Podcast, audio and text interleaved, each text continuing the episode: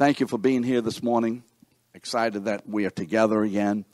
Uh, I do want to say as we begin that I thought last week's message by uh, Nick Missios was excellent. I really enjoyed. Now, how many of you remember the that long word that he started talking about? Starts with an E. And you have to be careful you don't spit on somebody. Epistemology. How do you know that you know?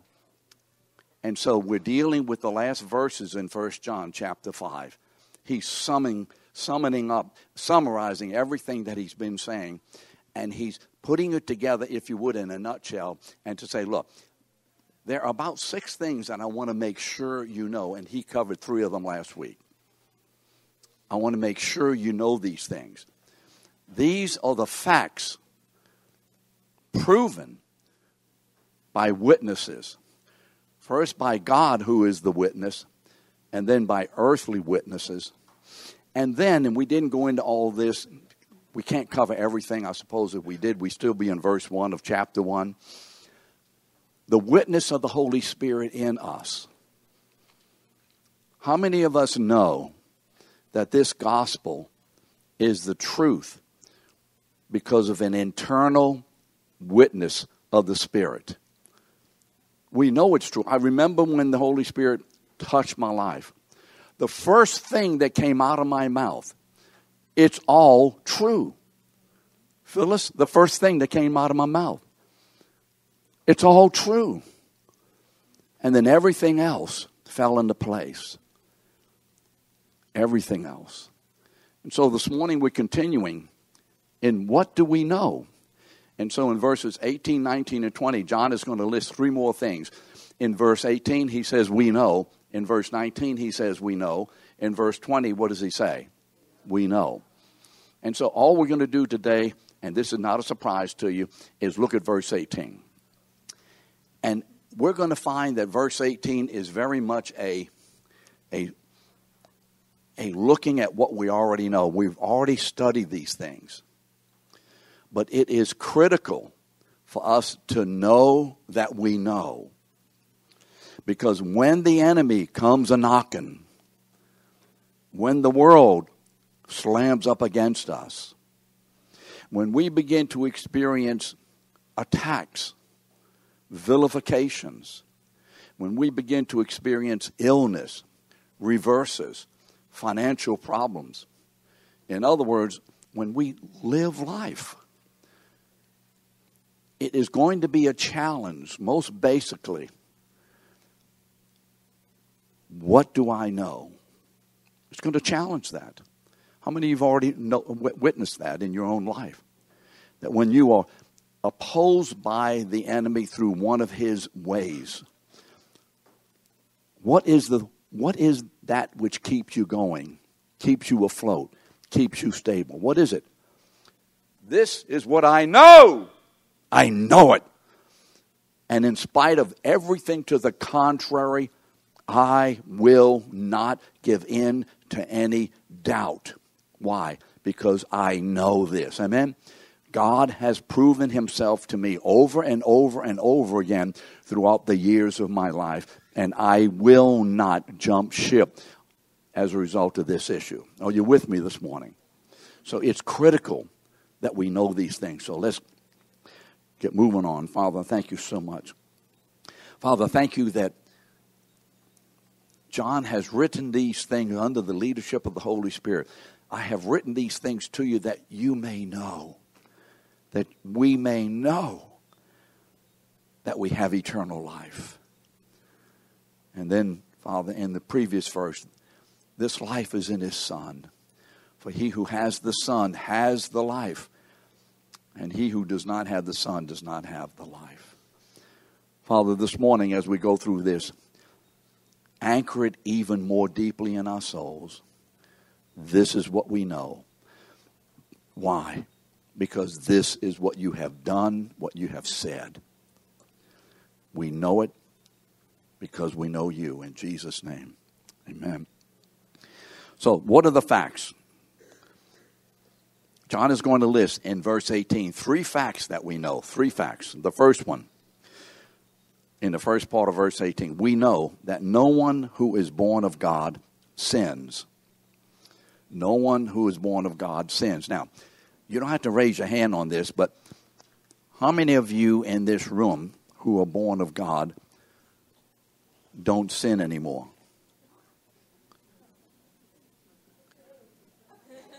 What's that? Debbie, what you, you're causing trouble over there, Debbie. Come on.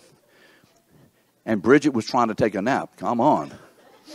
How many of you who have been born again don't sin? What does that mean, Pam, that we're not born again? Well, he says, if you're born again, you don't sin. Isn't that what he says? But what's the key here? The key is making sure we know what tense it is in the Greek because some of the English translations don't translate the Greek as well as they should. So, what is he saying here? Whoever is, we know what? What do we know? First of all, what do we know? Whoever is born of God does not what? Continue to keep on sinning, sinning, sinning. In other words, those who are born of God, our lives, taken as a whole, the whole thing, the characteristic that stands out in my life and in your life if you're born again is that as children of God, we are no longer dominated by, carried around by sinning, sinning, sinning, sinning. Does that mean we don't sin? So, what John is not saying here, he's not saying believers never sin. He's not saying that. He's saying that believers do sin, but our lives are not characterized by sin. Now, that's one of the very, very important issues that we need to make sure that we understand not only in our lives, but in the lives of others. If we have a friend or a relative whose pattern of life basically is disobedience to God, basically it's disobedience. And remember the three legged stool of doctrine. We can't say for sure that they are not children of God or not a child of God, but we can certainly question it. I had a particular couple in my office several years ago, and he was wrong, and there was no ounce that I could see of any repentance. Why do I say that? Because you can see repentance. Did you know that? Can you see repentance? Are you with me? Are you awake this morning? Can we see repentance? Yes.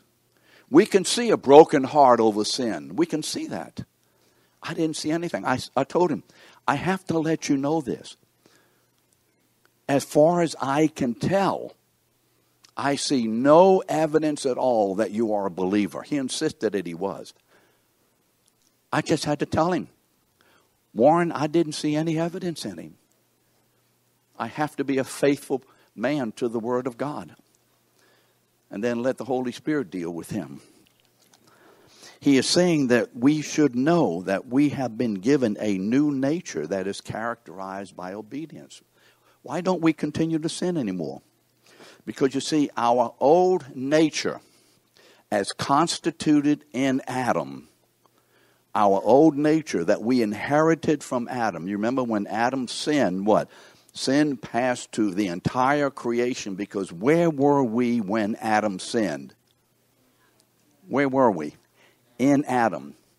You see, the issue of our life in relation to how we live before God is not primarily what we do, but whose we are.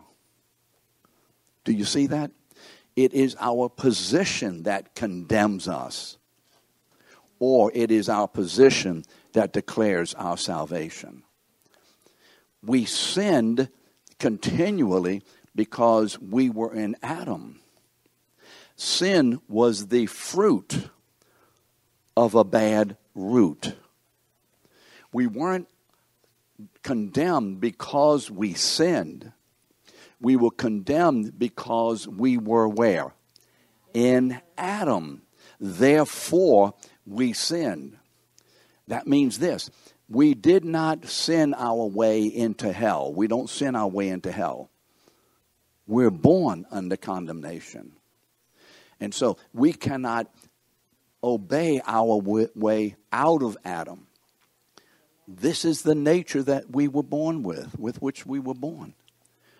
As you know, all of us know that we don't have to ask our little children or train our children to disobey us. Have you ever noticed that? that as soon as they can, they start, yeah, yeah, no, and then throwing fits and being upset. Have, have we noticed that? Where does it come from? Why is anger and resentment and frustration and all of the, why is it pandemic in everybody in the world? Why? Because all of us have inherited the same nature in Adam. And as a result of inheriting that nature, what? Romans 6:23, we sinned the wages of sin is death. What is happening here is sin is demonstrating that we are under the sentence of death. We have not been given the sentence of death because we sin. Because we were in Adam, we were given the sentence of death because everyone in Adam is under the penalty of death. Do we understand this? It's very important that we get freed of this thing that if I sin one time, maybe I'm not saved or maybe I'm going to be condemned. So when you see someone doing something, don't say to them, you know, if you do that, you're not going to heaven. Believers do it all the time. You know, using some of the issues of the world today. If you're a homosexual, you're not going to heaven. Is that true? Not necessarily. If you steal, you're not going to heaven. Is that true? Not necessarily. If you, whatever the activity is, does that mean you're going to uh, hell or heaven? No. It's the root that is producing this activity, which is the issue. And the root is in Adam under death. Sin is just the proof of it. I'm just proving to you that I'm under the curse of sin. We cannot change our nature. So, how do we have our nature changed? How does our nature get changed? God must change our nature. Therefore, at the cross, God had to send his Son to bear the full, final, and forever penalty for all our sin if we were ever to be freed of the dominating, controlling power of Satan and sin, then we had to be freed from being in Adam. And we had to be transferred from the domain of darkness, which is ruled by Satan because of Adam's fall, and we had to be transferred into the kingdom of God's dear Son. That's Colossians what? 113. We had to be freed. Notice this. We needed to be given a new nature. Do you agree with that? Yes. Yesterday I, I did a funeral for a friend of mine, Buddy Mumphrey. You may remember Buddy Mumphrey. And I remember saying this asking the congregation as we shared about eternal life, being in the Son or not being in the Son. I did not say you need to ask Jesus to save you. I didn't say that. You need to ask for a new heart. You need to repent. Didn't say that. Why?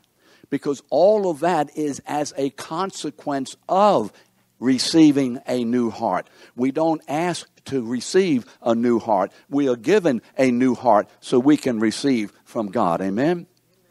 we do not give our hearts to Jesus. He gives us a new heart, which we receive from Him. Amen. And so you can't say, I need a new nature. I'm going to ask God for a new nature. Why? Because with the old heart, you're dead to all of your issues. You don't have the ability, I don't have the ability to ask God for anything concerning His glory. Did you just hear what I said? I didn't say don't ask God for anything. We don't have the ability to ask God for anything concerning His glory. We can't do it. Why? We're dead in sins. Ephesians 1 2. I'm sorry, 2 verse 1. We're dead. So I just say this continually to us because I'm wanting to disabuse us of the idea that when we're sharing the gospel with someone, we have to tell them what they better do. Remember when Peter was sharing the gospel in Acts chapter 2? Remember the day of Pentecost? Remember that? These guys were speaking in tongues and all that kind of stuff. And Peter said, Hey, we're not drunk. And he started talking about the predetermined plan of God to send his son to the cross, whom you crucified. And when they heard this, what does the word said? And they were what? What, Steve? Can't hear you, brother. Prick to the heart. God touched their hearts and gave them a heart to fear because of their sin and to desire to be free. Do you hear it? What do you do? Then Peter says, What? Repent and be baptized. Do you remember that? So I want to disabuse us of the thought that when someone is hearing us share the gospel, we, we tell them what they need to do in order to be saved. No. When we share the gospel, as you're talking, take notice of them, especially look at their eyes. Because you can see what God is doing in their souls if you look at their eyes. Are you with me? And ask, as I'm sharing, what are you feeling on the inside, Julie? What's happening on the inside? How do you feel? Well, I'm, I'm realizing for the first time I, I'm a sinner, not just I've been bad all my life. But all of a sudden, I realize this is personal. I'm, I'm, I'm getting, you know, you, you can see what the Holy Spirit is doing. What is He doing? He's convicting them. Why? Because He has given them a heart to receive His convicting power. And when I ask those questions, if someone says to me, Christy, you say to me, I, I don't know what to do. I'm, you know, you begin to say, give me eh, eh, um, pretty good idea and you want to be saved, you're saying that. Then I say, receive Jesus because he's saving you. Receive him because he's forgiving you. Receiving, receiving. It's our receiving what God is giving us rather than asking for him to give us something. What kind of a present is it when you have to be asked to give? Right, Sissy? This free gift of God is from Him without us asking. But when He gives it, then we receive it. Do you see the difference?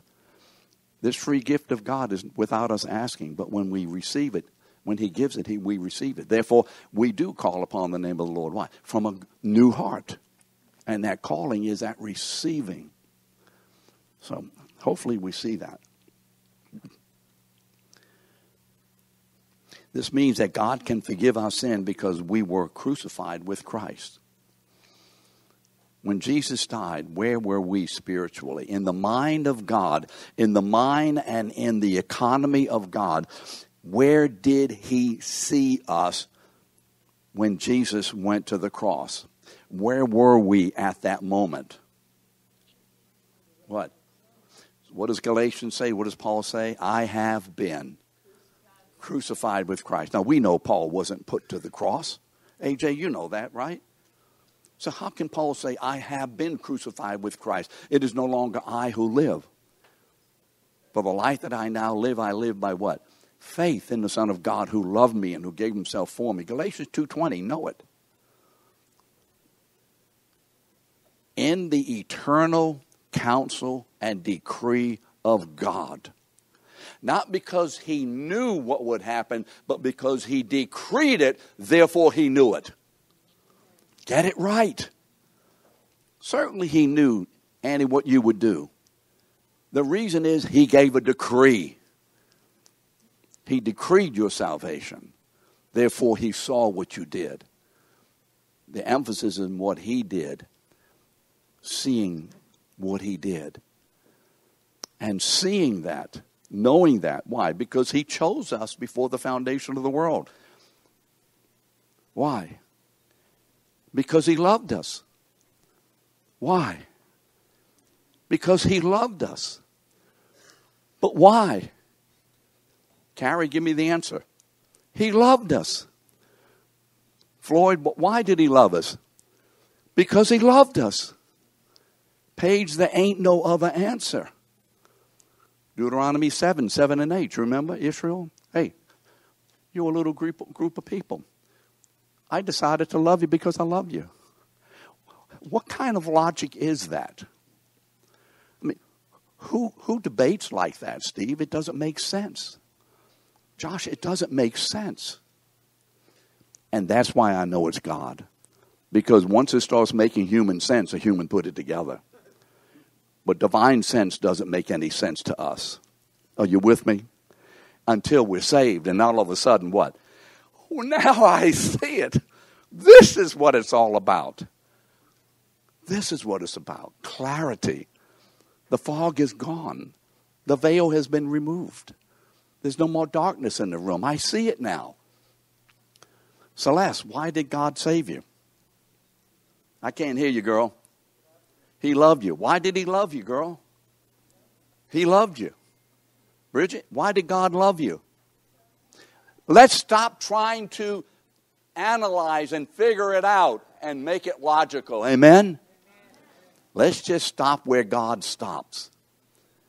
So he saw us in Christ. He put us in Christ according to his eternal will. So that everyone who is in Christ in the cross was forgiven. And everyone who was not in Christ at the cross was not forgiven.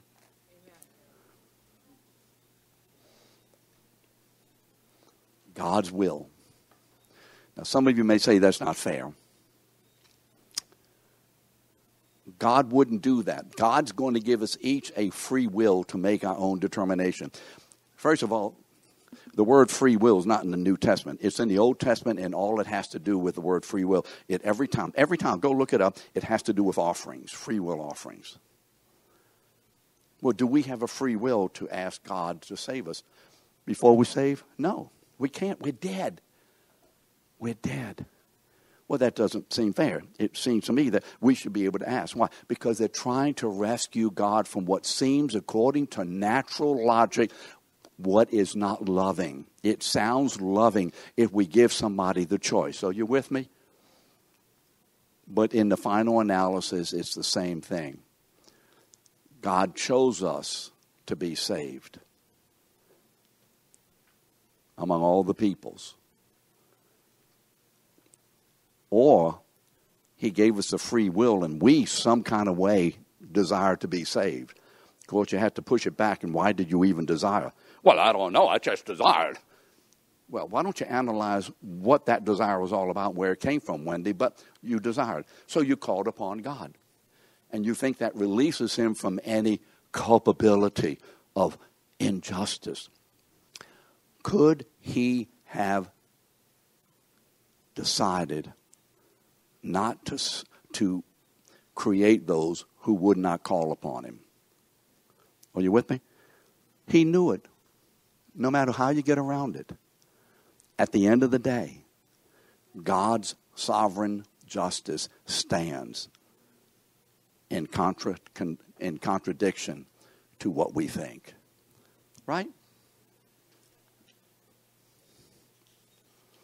So as a result of having been saved, Colossians 2 Corinthians 5:17. This is a verse you should know. Because of that, why do I not sin anymore? Why don't I sin anymore? Continually, regularly. Colossians 2:17. I'm sorry. 2 Corinthians 2:17. Sorry. I'll do it one more time. 2 Corinthians 5:17. Well, it takes me a little while sometimes. All of you know Lauren over there, right? 2 Corinthians 5:17. What does it say? Somebody tell me what it says. If anyone is in Christ, are you in Christ today? Yes or no? Then we are what? New creations. Behold what? The old what? The old nature. The old nature. The old nature. Being in Adam, the old nature what? Has been done away with, has passed away. And what? All things have become new, or the new nature has come, however the translation says. That tells you right there of what has happened. And because of that, I now have the very nature of Jesus Himself living in me by the person and power of the Holy Spirit. Now, for the first time, having been saved, I now have a free will to be able to decide whether or not to sin. Before you were saved, you had no ability but to sin. Now, I know how it is. Think of the thing that you were tempted to do before you were saved. Now, how many of us were tempted to do something wrong before we were saved? And how many of us didn't do it? We decided not to do it. Come on, come on. Wait, wait, there are only three of you who never decided to do something wrong before you were saved? How many of us decided not to do something wrong, whatever it is, before you were saved? Are you with me? You know, you're going to say a nasty something to somebody, saying, oh, I better not do that. You're going to cheat on a test, oh, I better not. Right? How many of you done that, did that before you saved? Was that decision a decision of righteousness? No, it was a decision couched in sin because it wasn't generated by and for the Holy Spirit for the purpose of glorifying God. It was just a moving around, if you would, of the dirt, putting it under the carpet this time rather than in the other room. You just picked it up from one room and you went to the other room and you put it in the other room. It was as sinful a decision as anything else you ever did. Now, culturally, it may have been good. But as far as God is concerned, what? It was hay, wood, and stubble. It was filthy rags.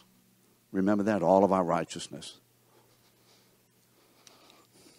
So why don't we sin anymore? Continually? Without, you know, whatever? Because we have a new power in us. What does Paul say in Philippians 2.13? It is God who is at work in you by the power of the Holy Spirit to will and to work according to his good pleasure. It's God who is at work in us. The second fact, now I think I can move along okay. But he who was born of God keeps him. Do you see the translation there? It's somewhat of a fuzzy translation, but it could go a couple of different ways, but we think this is the best one. He who is born of God keeps him. Now, what does that mean? Who was born of God here? Was, who, whom, does he, whom is he talking about? He's talking about Jesus. Remember what he said in chapter 5 1? He says, Christ is born of God. He's referencing Christ. What is he saying here? When we are saved, we are put into Christ, or actually, in a time frame but we were in Christ before the foundation of the world. You see, it's a double thing here. We came to realize on a particular time.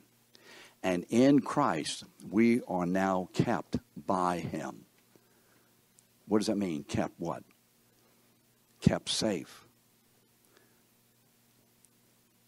Kept in a way that the enemy and the world will not destroy any believer. Now, interestingly, I'll be speaking next Sunday morning at church, and the verses that I'm covering in John 17, 11 through 16, talked about Jesus keeping and guarding us. So if you think you've heard this before, next week you really have. It is so important that we know that our security is from Jesus who keeps us in the Father's hand. How many of us, and I know how it is, I still have to battle it occasionally. How many of us still feel, maybe just a little bit, that that particular sin may oust us from heaven? Anybody ever had that thought? Now that I'm saved, is there a chance that I won't be saved until the end? You ever had those thoughts? Am I going to be saved to the end? Well, it depends on where or what you know. If you believe that you became saved because the decision of your own will, see, this is where it goes bad. I, re- I decided to call on Jesus. Then, if you decided to call on Jesus in order to be saved, rather than being saved, you called upon him. You see, I decided to call on Jesus in order to be saved, AJ. If that's where it is, it is a very good chance that I can undecide. Are you following me?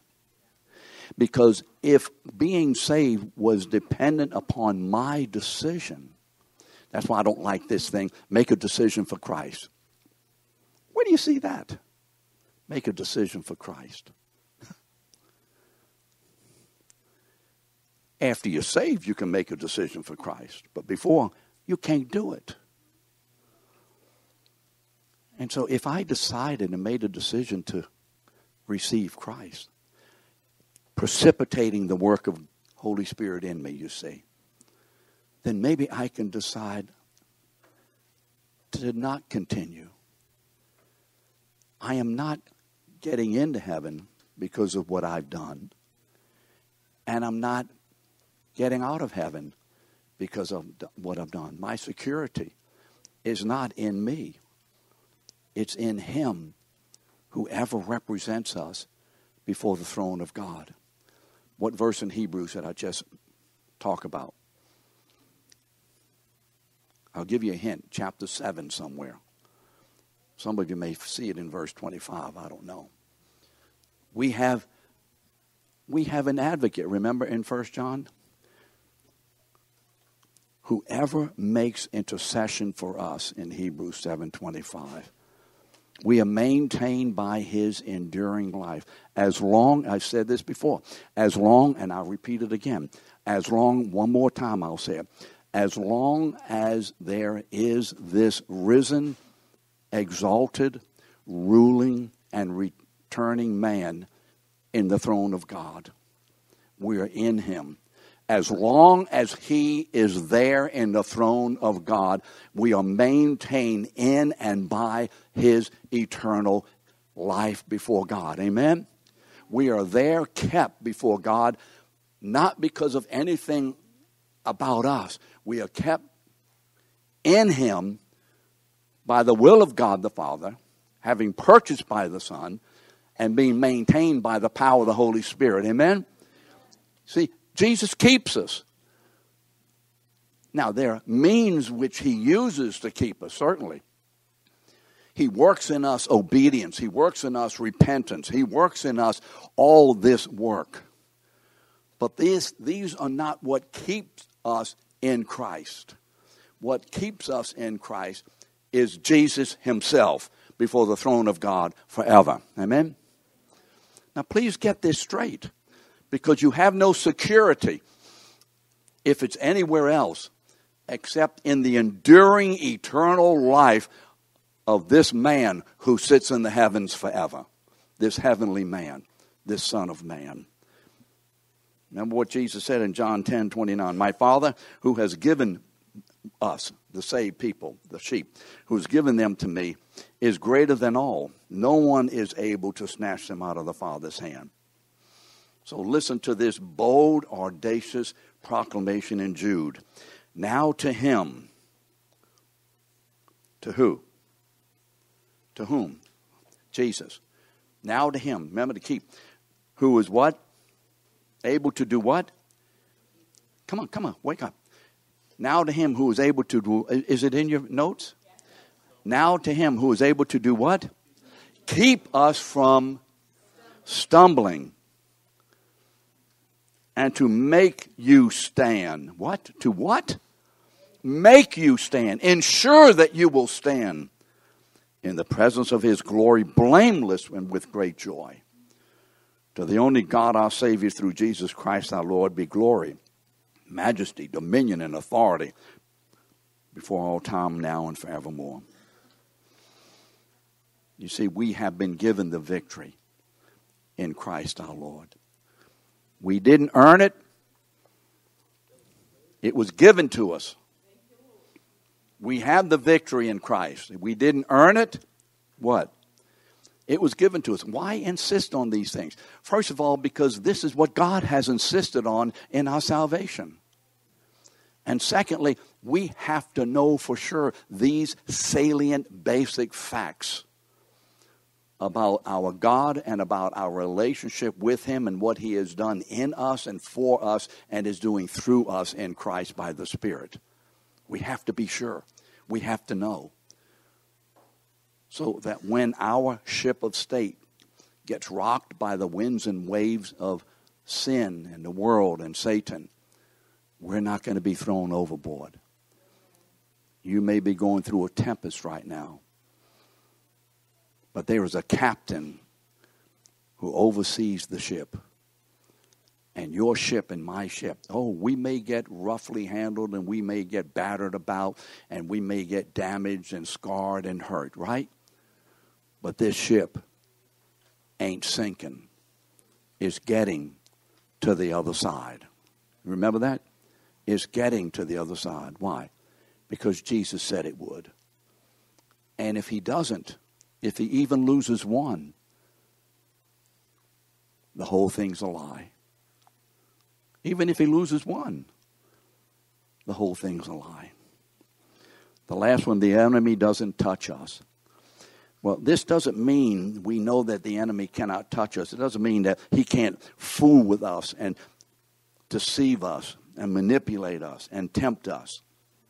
It means that Satan cannot take us out of the Father's hand. All that Satan can do is, if you would, in a way, surface. He cannot touch our new heart, which is guarded by the Holy Spirit in Christ. Can you say amen? He cannot touch damage, overcome. We cannot be recaptured. Remember, we have been what? Delivered out of the domain of darkness and transferred into the kingdom of God's dear Son. In Colossians 1.13. We cannot be re-incarcerated by Satan. We know that we belong to Lord Jesus now and forevermore. Therefore, what does Romans 8:37 say? Therefore what? We are what? More than conquerors through the way I live, through my obedience, through my going to church and paying a tithe, through my attending school of the word, but don't say no too quickly. Uh, we are more than conquerors what? Get it, get it. What? Through him who loved us. And why did he love us? Because he loved us. But why did he love us? Because he loved us. The reason he loved us is because God is love. Amen. Let's be real secure in these facts of the gospel. See you next time.